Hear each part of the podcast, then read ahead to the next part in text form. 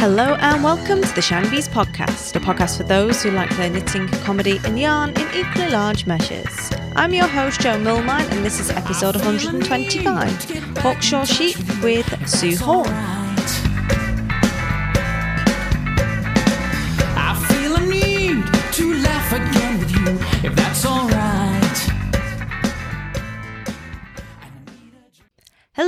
Hello, and welcome into another episode of the Shiny Bees podcast 125 with me today, Jo Millmine, your host.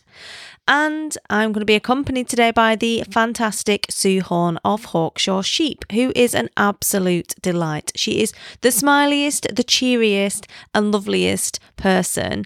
And I know you're going to really enjoy hearing from her all about her journey from sheep farmer to yarn producer. And obviously, she's still a sheep farmer, uh, living up in Cumbria and everything that goes along with that. She is an absolute delight, as I've said. And I'm really excited to bring this interview to you because I think once you get to know her, you'll love her absolutely as much as I do. I just really, really enjoy spending time with Sue. And she makes some awesome yarns as well up at Hawkshaw Sheep. So I've got her coming up for you as well, which is exciting today. I always love an interview show because it's really, really good to introduce you to some of the my favourite yarny people round and about the UK in particular. We do have quite a strong UK focus on this show because I'm UK based for now. And um, so you can get to know them and their stories and everything else because I like talking to them as well, which is why I like to share them with all of you. So that's who we've got coming up today. And in the meantime, I'm just going to give you a very, very quick bit of news regarding a speaking engagement that I have coming up. It's next week. It's the 5th of December. It's Wednesday from 6:30 p.m. till 9:30 p.m. in central Manchester. I am going to be on a panel at Pod That, which is run by Emma Of Art of Podcast. And Pod That is a meetup for all people's podcasting. And this week we're going to be talking about growing your audience. So, if you are curious about starting a podcast or if you have one and want to know how to get more listeners, then come along and learn from me and our distinguished panel of guests on all basically strip back all the things that I've learned about building an audience. I'm going to share as will the other panelists. It's free to attend. It's in central Manchester, in St Peter's Square on the 5th of December. And I would love to see you there if you can make it. The tickets are available on Eventbrite. I will put a link in the show notes and I will drop it in the podcast community as well for you if you're in there. And all you need to do is just register to say you're coming, just so we know how many people to expect, because you know, like health and safety and all that, and come along next Wednesday. If you come in, do uh, send me a message, let me know because I absolutely want to find you and say hello. And obviously, I will be there to answer questions of part of the panel. But if you have any questions as my listeners, then absolutely, I'm super keen to help you out with that. So that is pod that at WeWork Manchester at number one St Peter's Square on the 5th of December between half six and half nine. So, without further ado, I think we should get into the interview. Like I say, I'm super excited to be bringing Sue onto the show to meet all of you, and I think you'll really enjoy her story. So, grab yourself a brew, get a blanket, and some thick, fluffy hand knitted socks because it is freezing and raining in the north today. And we will crack on with the show.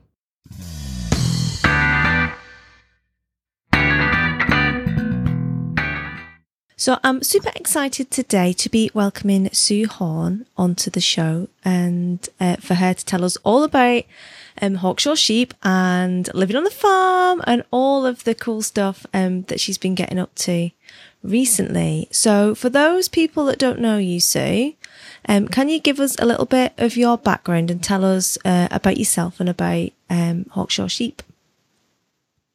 Yeah, um, I moved up to Scotland from Cumbria. Um, oh, it was in 2008. And at that time, my other half that I moved in with was the shepherd on the farm. And there was 1,500 sheep, I think, Cheviot sheep. And he looked after one part and I looked after the other. However, after a year I moved in, the guy who owns the place decided to sell the sheep. Um, which he did. and um, we still had a few Cheviots left on the place. Um, so we we bred them up a bit and uh, kind of kept going with the Cheviots. And then it would be in about 2013. Um, we were working with the Cheviots and there was such hard work. They would run at you and hit you rather than go round you. And if you were dozing them or something in the pens, they would put their head under the sheep in front and you would try and get it out and then they'd jump up and smack you in the mouth. so we decided that one of us was going to get seriously hurt with these flipping sheep because they were, they were like Shetland ponies. They were about the size of a Shetland pony. Um, so we sold those and we replaced them with Shetland and Hebridean sheep, which are much smaller, much more biddable, and they don't try and kill you at every opportunity. so we kept them for a, a couple of years and just kind of bred them up, and um, they were just more of a hobby, really. But then when it came to selling the fleeces, because most of the fleeces were coloured, I realised it was costing me more to get the fleeces off than I was actually getting paid for the fleeces. Even though the fleeces were beautiful fleeces, they were fine, lovely colours, the wool board didn't want them because they were coloured, which is a I think is a story you hear from a lot of people. Um, so I ended up going to the Edinburgh Yarn Festival and seeing all the yarn and all the people, and I thought I could do that. I'm sure I could. So that was kind of when the seed was sown, and um, yeah, I sort of went, came back home and researched it a bit, and decided that the next clip I was going to sink my life savings into it and get the fleeces processed into yarn, which I did. Um, and then suddenly realised that you know yarn doesn't sell itself. you have to promote it and um, do lots of social media and lots of marketing. And yeah, so I didn't try and sell it straight away. Um, I got the yarn in the January and I launched the business in June at Woolfest this year. So that's sort of a brief look at how I arrived here. I love that. I love how you just went, I could do that and went and did it. I mean, why not? well, yeah, that's how I tend to do things. I can do that. And then suddenly it hits you that ah, there's maybe rather more to this than meets the eye. and it has been kind of flat out ever since, really. Um, because I didn't do social media before I started the business. And I found that quite a steep learning curve. And I hadn't a clue about marketing. And I still don't think I have a clue about marketing. I just kind of try and promote and do what I can. Uh, I have a lot to learn there yet. But I'm sure as time goes on, it's bound to get a little bit easier, I hope. Yeah, of course it will. Because you don't just have yarn either, do you? You also make your own or have your own fabric made? Yes, yeah. I had a, a bolt of um, tweed cloth made from the the last of our white Cheviot sheep that we had. Well, there was four black ones as well went into it, so it's a two coloured cloth. Um, so yeah, I make accessories and things from that, and yeah, and then I have all the sheep work to do. Uh, my other half gathers the sheep for me, um, purely because I have a, a thing called a Kubota that I go to the hill on, and it's a bit like a, a golf buggy on steroids. Mm-hmm. It's a big four wheel drive thing. It's got a roof and it's got a steering wheel, and uh, I tend to get it stuck quite a lot, and then I have to be rescued, and he goes ballistic at me for getting it stuck. But there is some new transport, possibly going to be arriving soon that has four legs. So he's wanting to get me a horse. so I can go and gather the sheep without getting stuck. and I'm not 100% sure about this, as I would really like less things to look after. But if it means I can be sort of self sufficient and do my own thing, then I'm all for it, really. Because I Are used to ride horses years ago. I was going to say, are you much of a horsewoman, or is, was this just one of those yeah. like, oh, you know what, would, we could solve this problem with a horse, and you Yeah, can't, you can't yeah. ride, you can actually ride a horse. Yes, yeah, no, I used to do loads and loads and loads of horse riding. I used to compete at one day events and things many moons ago in another life. Um, but I haven't sat on a horse for seven years now. So that could be mm, a few hot baths needed.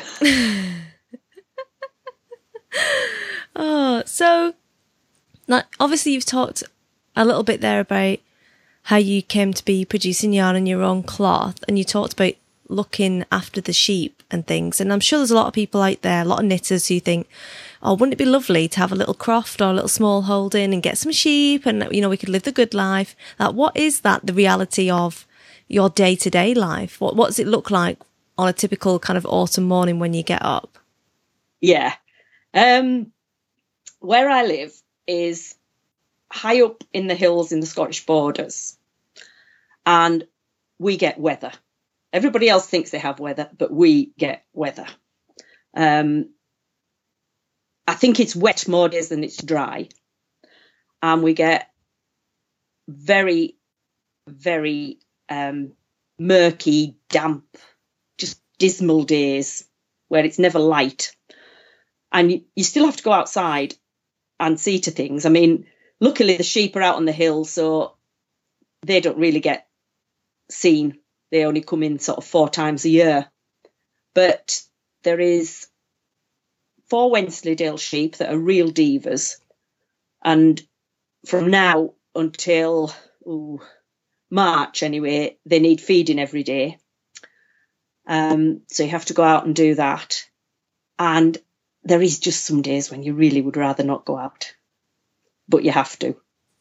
Um, so yeah, it's not all, you know, chickens scratching in the dirt and uh, sheep coming running up to you. Um, yeah, and sheep have a habit of wanting to die for the least possible reason. Um, Although I have to say, my Shetlands and Hebrideans are pretty good at staying alive. Um, the Cheviots used to be a nightmare for it. You go one morning, there'd be one lying with its legs sticking up in the air, stone dead, for apparently no reason at all. Um, but yeah, yeah, and there's all sorts of nasty things that happen to sheep. Um, like in the summer, we're not too bad where we live because we don't get these hot sunny days that everybody else seems to get. But they can get fly strike, which is where flies lay their eggs in the fleece and then they hatch into maggots and start to eat the sheep alive. Uh, yeah, ugh. and then you then have to get in there and clip all the fleece away and scrape all the maggots out and treat them. Um, otherwise, yeah, they basically eat them alive, which is not very pleasant. Um, and they get foot rot, which is the most foul smelling thing that I think I've ever smelled. And if you get it on your fingers, doesn't matter how many baths you have, it'll take a week to disappear. So you've got to kind of plan when you're going to do any feet for foot rot. You don't want to be doing it if you're going to a wedding or something the next day. so yeah, it's it's it's a great life, but I think you've got to be a certain type of person to get on with it. Um, there's plenty of days when I felt, oh, I could just give all this up. I'm fed up of it. But you don't. You get up, you get out there, you do what you've got to do, and um, you know. But a lot of people, it would break them. I think. Yeah, I think the uh, the romance and the idea of it is a little bit detached from the reality of uh, some of the stuff you've got to do when you've got animals and sheep uh, in particular.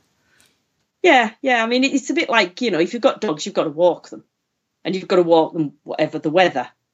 Um, but when you've got stock, you tend to have to be out a bit longer and deal with them.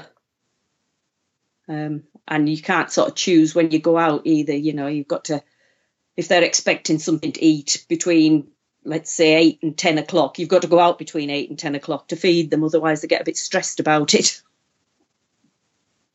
Yeah, yeah, definitely. Um, so taking it back to the the kind of birth of your business really and getting into making your own yarn and getting cloth made, which is like one step further. I think there's quite a few people getting yarn spun or getting them made or using fleeces to have them made. Um, people are starting to do that more often, but I'm not seeing as many people having fabric made. And you said that, that that was something that was new to you and you just jumped in with both feet and thought, right, I'm going to make something out of this. Um, where did you start in that with that process from knowing nothing about it to um, getting to that product where you that that point where you have a product that you can offer? Um, I suppose the first part of call would be the internet, trying to see where the mills were and you know what what could be done with fleece. Um, and last year I went to the Natural Fibre Company because I I knew people who'd been there. Um, once I got did the internet stuff, and then I went to the Edinburgh Yarn Festival and started chatting to people, and uh, I'd heard you know that the yarn that was coming out of there was nice, so I went with the, them, and then the cloth was just really I had I think it was fifteen. I had 20 Cheviot fleeces. And I didn't really know whether Cheviot yarn would be a thing. You know, it, it's a little bit coarser than the Shetland and the Hebridean. And I thought, gosh, that's an awful lot of skeins of yarn in Cheviot if nobody actually wants it. Mm. Um, so I started looking around again on the internet and discovered that Selkirk, which is not very far, it's about an hour's drive from me, had about three weaving mills. And further investigation, there was two of them that did um, custom weaving. So I rang one of them up and asked if they would do this weaving for me, and you know if I had enough yarn because some of them want, you know, huge amounts. Um, and I think this guy, think it was about 10 meters was his minimum. And I had enough yarn, he thought, to get about 30 out of it. Um, as it happened, I got 37 and a half meters from my 20 fleeces. Um, so yeah, it's a, I'm pleased I did it. And I think I'm going to do it again this year um, but I'm not I'm not sure yet. I have to wait and see what fleeces are available for that. But it's it's it's like the yarn. It's it's sitting there. It doesn't eat anything. It doesn't need looking after. You know, once you've got it, you've got it, sort of mm. thing. Oh, cool. So, because I mean, I've obviously I know a fair bit from from working with people about getting things custom spun, but I've, like I said, I've never dealt with them having stuff custom woven. So it's really interesting to hear that you can just go and find a little weaver and get get some. You know, if you got the idea of it, you can go and get it done. Yeah, yeah. It, um, I went to a guy, um, Andrew Elliott, purely because on his website, it sounds stupid, but I got a good vibe. Yeah. I mean, how you get a good vibe off a website, I'm not sure. Um, but anyway, I went with him and I went to see him, and it's the most amazing place. It's um, a little building that used to be the yarn store for the big mills next door. And however, the big mills are long since shut down and the buildings are sort of ruined now. But he still has his little building and it hasn't changed, I don't think, since the 60s. You go in and it's got that old building smell and the it's got wooden stairs um, like hard hard wooden stairs, and they're, they're they're sort of dished with the thousands of feet that have gone up and down them. Um, it's just oh, it's just like stepping back in time. It's fabulous. It really is. Um, and he does a fantastic job. So I'm pleased I went with him. Yeah, it sounds like a, a really interesting place. I love old buildings like that. Yeah, yeah. It um yeah, it was. It was it's really fascinating. And he's got old machinery and it all smells of oil and um I just yeah. Yeah, it just felt right. Did it need to be a specific type of spin to make it good for weaving for what you wanted, or could he work with what you already sort of had? Because quite often you find that old machinery, it tends to, because it was designed for a certain purpose, and a lot of the times it's Victorian machinery. Um, so it's been designed for blanket weaving, or it's been designed for this type of yarn or that type of fleece. Sometimes they can't necessarily handle different staple lengths or different types of fibre because it's old machinery. So did what was he just able to take what you had because it was Cheviot, or was it? How, how did it all come about? I'm, I'm just interested in the story of, of of how he decided to do it. No, I when I sent it away to the natural fibre company, I specified I wanted weaving yarn Right. bun. So it was um it was a singles uh, yarn, and it was spun to seven Yorkshire skein weight, which means absolutely nothing to me. but the weaving guy knew what it meant. um, and he said it would produce uh, more of a coating cloth than a jacket cloth. However, when it came back, it is it is like a jacket cloth. It's not a heavy a heavy cloth. It's um yeah, it's more of a jacket weight cloth, and it drapes beautifully. It really does. Yeah, because I've seen your um, obviously I've seen it, um, your material and some of the stuff you've made out of it as well. Mm. Yeah, I had a bit of a mad couple of couple of three weeks before um before Woolfest trying to get stuff made and put together. Um, you know, just to take with me because I only have four different colours of yarn. So I didn't think, you know, that it was terribly exciting. just the four colours. So I made all sorts of things cushions, iPad covers, dog collars, dog leads. Um, yeah, all sorts of bits and pieces. No, it's cool. I like how it's been a really organic process, really, from just deciding that you're going to do it and jumping in and, and figuring it out as you go along. It's quite inspiring for everybody else who's listening and maybe thinking about it too. Yeah, yeah. I mean, when I think back, I can't believe I've actually gone and done it, but but I have, and I'm really, really en- enjoying it. It's um, I've done what three three shows now, and uh, yeah, really, really enjoying it. Yarny people on the whole tend to be really nice. And you know chat about yarn and wool all day. Although i did have an experience at um, at woolfest because normally yarny people they fondle yarn. They pick it up and they look at it they stroke it they smell it they put it to their face they they seem to adore it and I had this woman came up and grabbed a skein of yarn by the scruff of its neck and was strangling it. And she sort of waggled it in my face and said, Will this make a jumper? And I said to her, Well, that depends. Depends on what? It's your yarn, you should know. And she was gripping this yarn tighter and tighter. And I thought, if you want to buy it, I'm not going to sell you it. Using my yarn. oh shit, yeah, really I was surprised at my reaction actually. That I could get kind of annoyed at somebody manhandling my yarn. I love that. I love that because, like you say, it's gone from this thing where it's like I, I need to do something with these fleeces because it's costing me money to get them sheared to to making something and to then wanting to to lamp this woman one pretty much because she's uh, she's roughhousing your yarn. yeah. Uh, And she's the only person that's ever ever done that.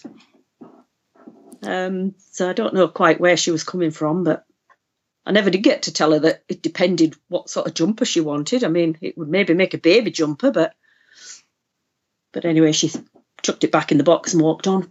Oh, people are weird. yeah. So thinking ahead, then obviously you've you've done quite a bit of stuff now, and you've you've found your feet, and you've done a few shows. What sort of things have you got coming up, or things that you've got coming out that we can look forward to?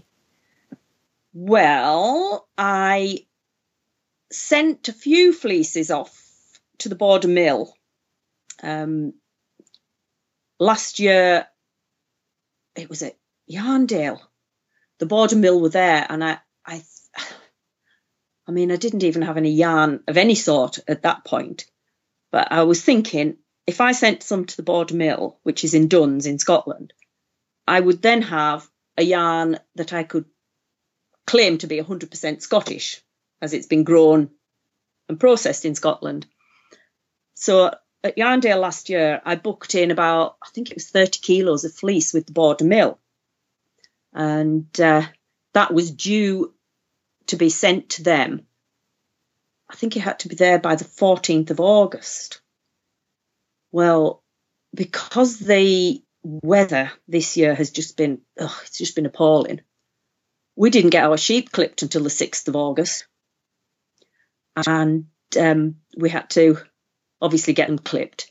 And then all the fleeces, I just bundle them up into a trailer that's uh, waterproof and vermin proof. And I then had to start sorting these fleeces. And anyway, I, I just couldn't get them done in time for the 14th. So I think it was the 17th when I took them over. And I just went on Friday and collected the yarn from them.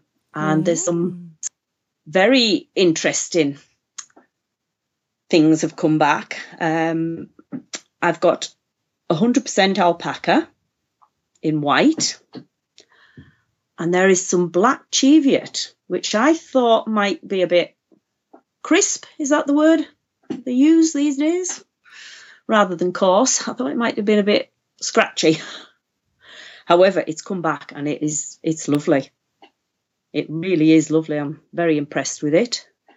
And then there is some Hebridean Wensleydale and, alp- and alpaca blend, which again is really, really nice. Considering it's uh, got about 95% Hebridean in it, it's come back and it is really nice. I'm very impressed with that. So I now have my Scottish yarns, but uh, I don't know when they'll be available because I have to make labels for them and get them labelled up and everything. So it's it could be next year before I get round to actually launching those. You can't leave us all hanging now, Sue. I'm after some of that already. yeah, well, um, it, it'll yeah. I'm not going to put myself under huge pressure deadlines to to get everything labelled up because I I make all the labels myself, and you know tie them on and what have you. And uh, yeah, I've got quite a bit coming up this next week or two, and then then it'll be the kids will be off school, and uh, I have a grandson that lives with us, so he'll be off school. So there's you can't sort of sit down and get stuck into anything because he's always wanting something. Get him to label them. Oh, oh yeah. What are you waiting for? I, I used to have. Yeah. I used to make Izzy do it. She used to help me pack all my yarn. Yeah, he's um he's of the generation that can't tie shoelaces, unfortunately. It's all Velcro with him. and I have ribbon that I tie onto the yeah, onto the yarn. So yeah. Unless I put Velcro on.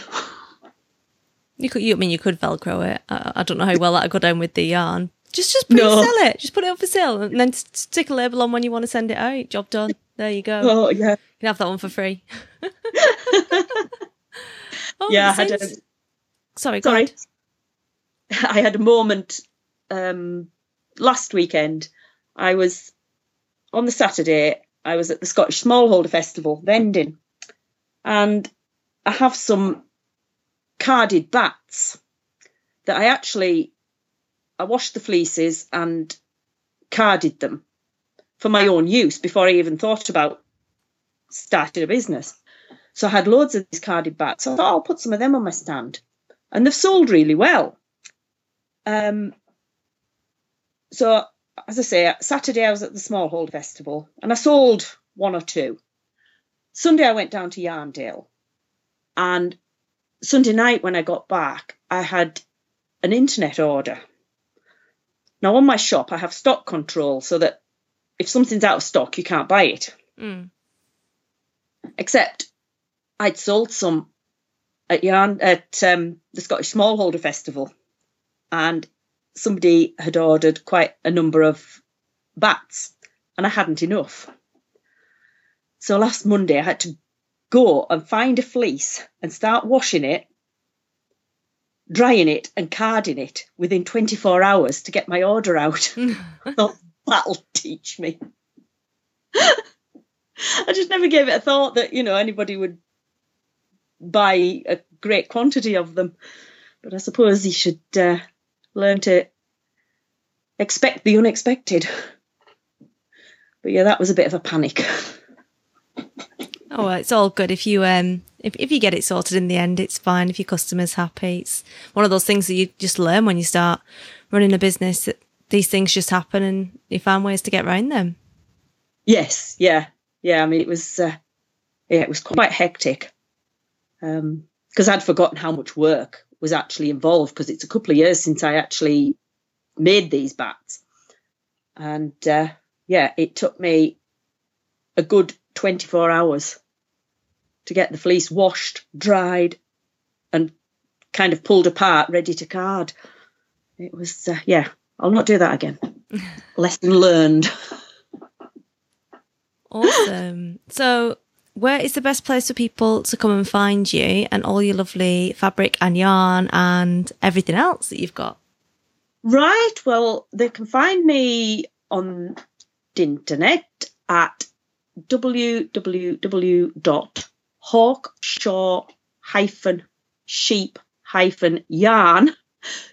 www.hawkshaw-sheep-yarn.co.uk. Lovely. I will put links to all that in the show notes so that people can find all of the appropriate details if they want to come check you out. Yes, please. Well, Sue, it's been wonderful chatting to you and hearing all about your your journey into making and uh, selling your own yarn and starting your business with that and the farm. And um, I will let you go go back and uh, go go and wrangle some of your sheep.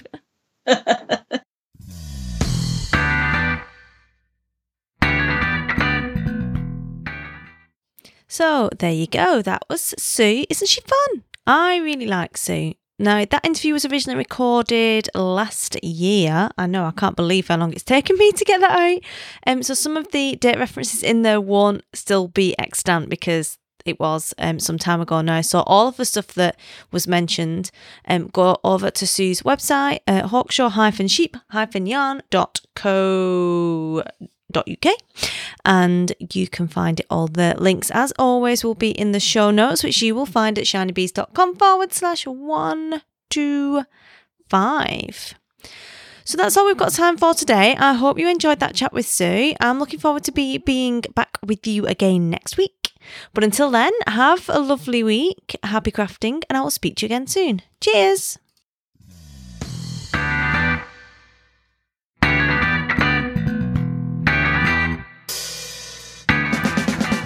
You've been listening to the Shiny Bees podcast. Full show notes for this episode are available on the website at shinybees.com forward slash 125. If you've enjoyed this episode, it would really help me out if you would hop over to iTunes and leave a positive review over there to help other people find the show.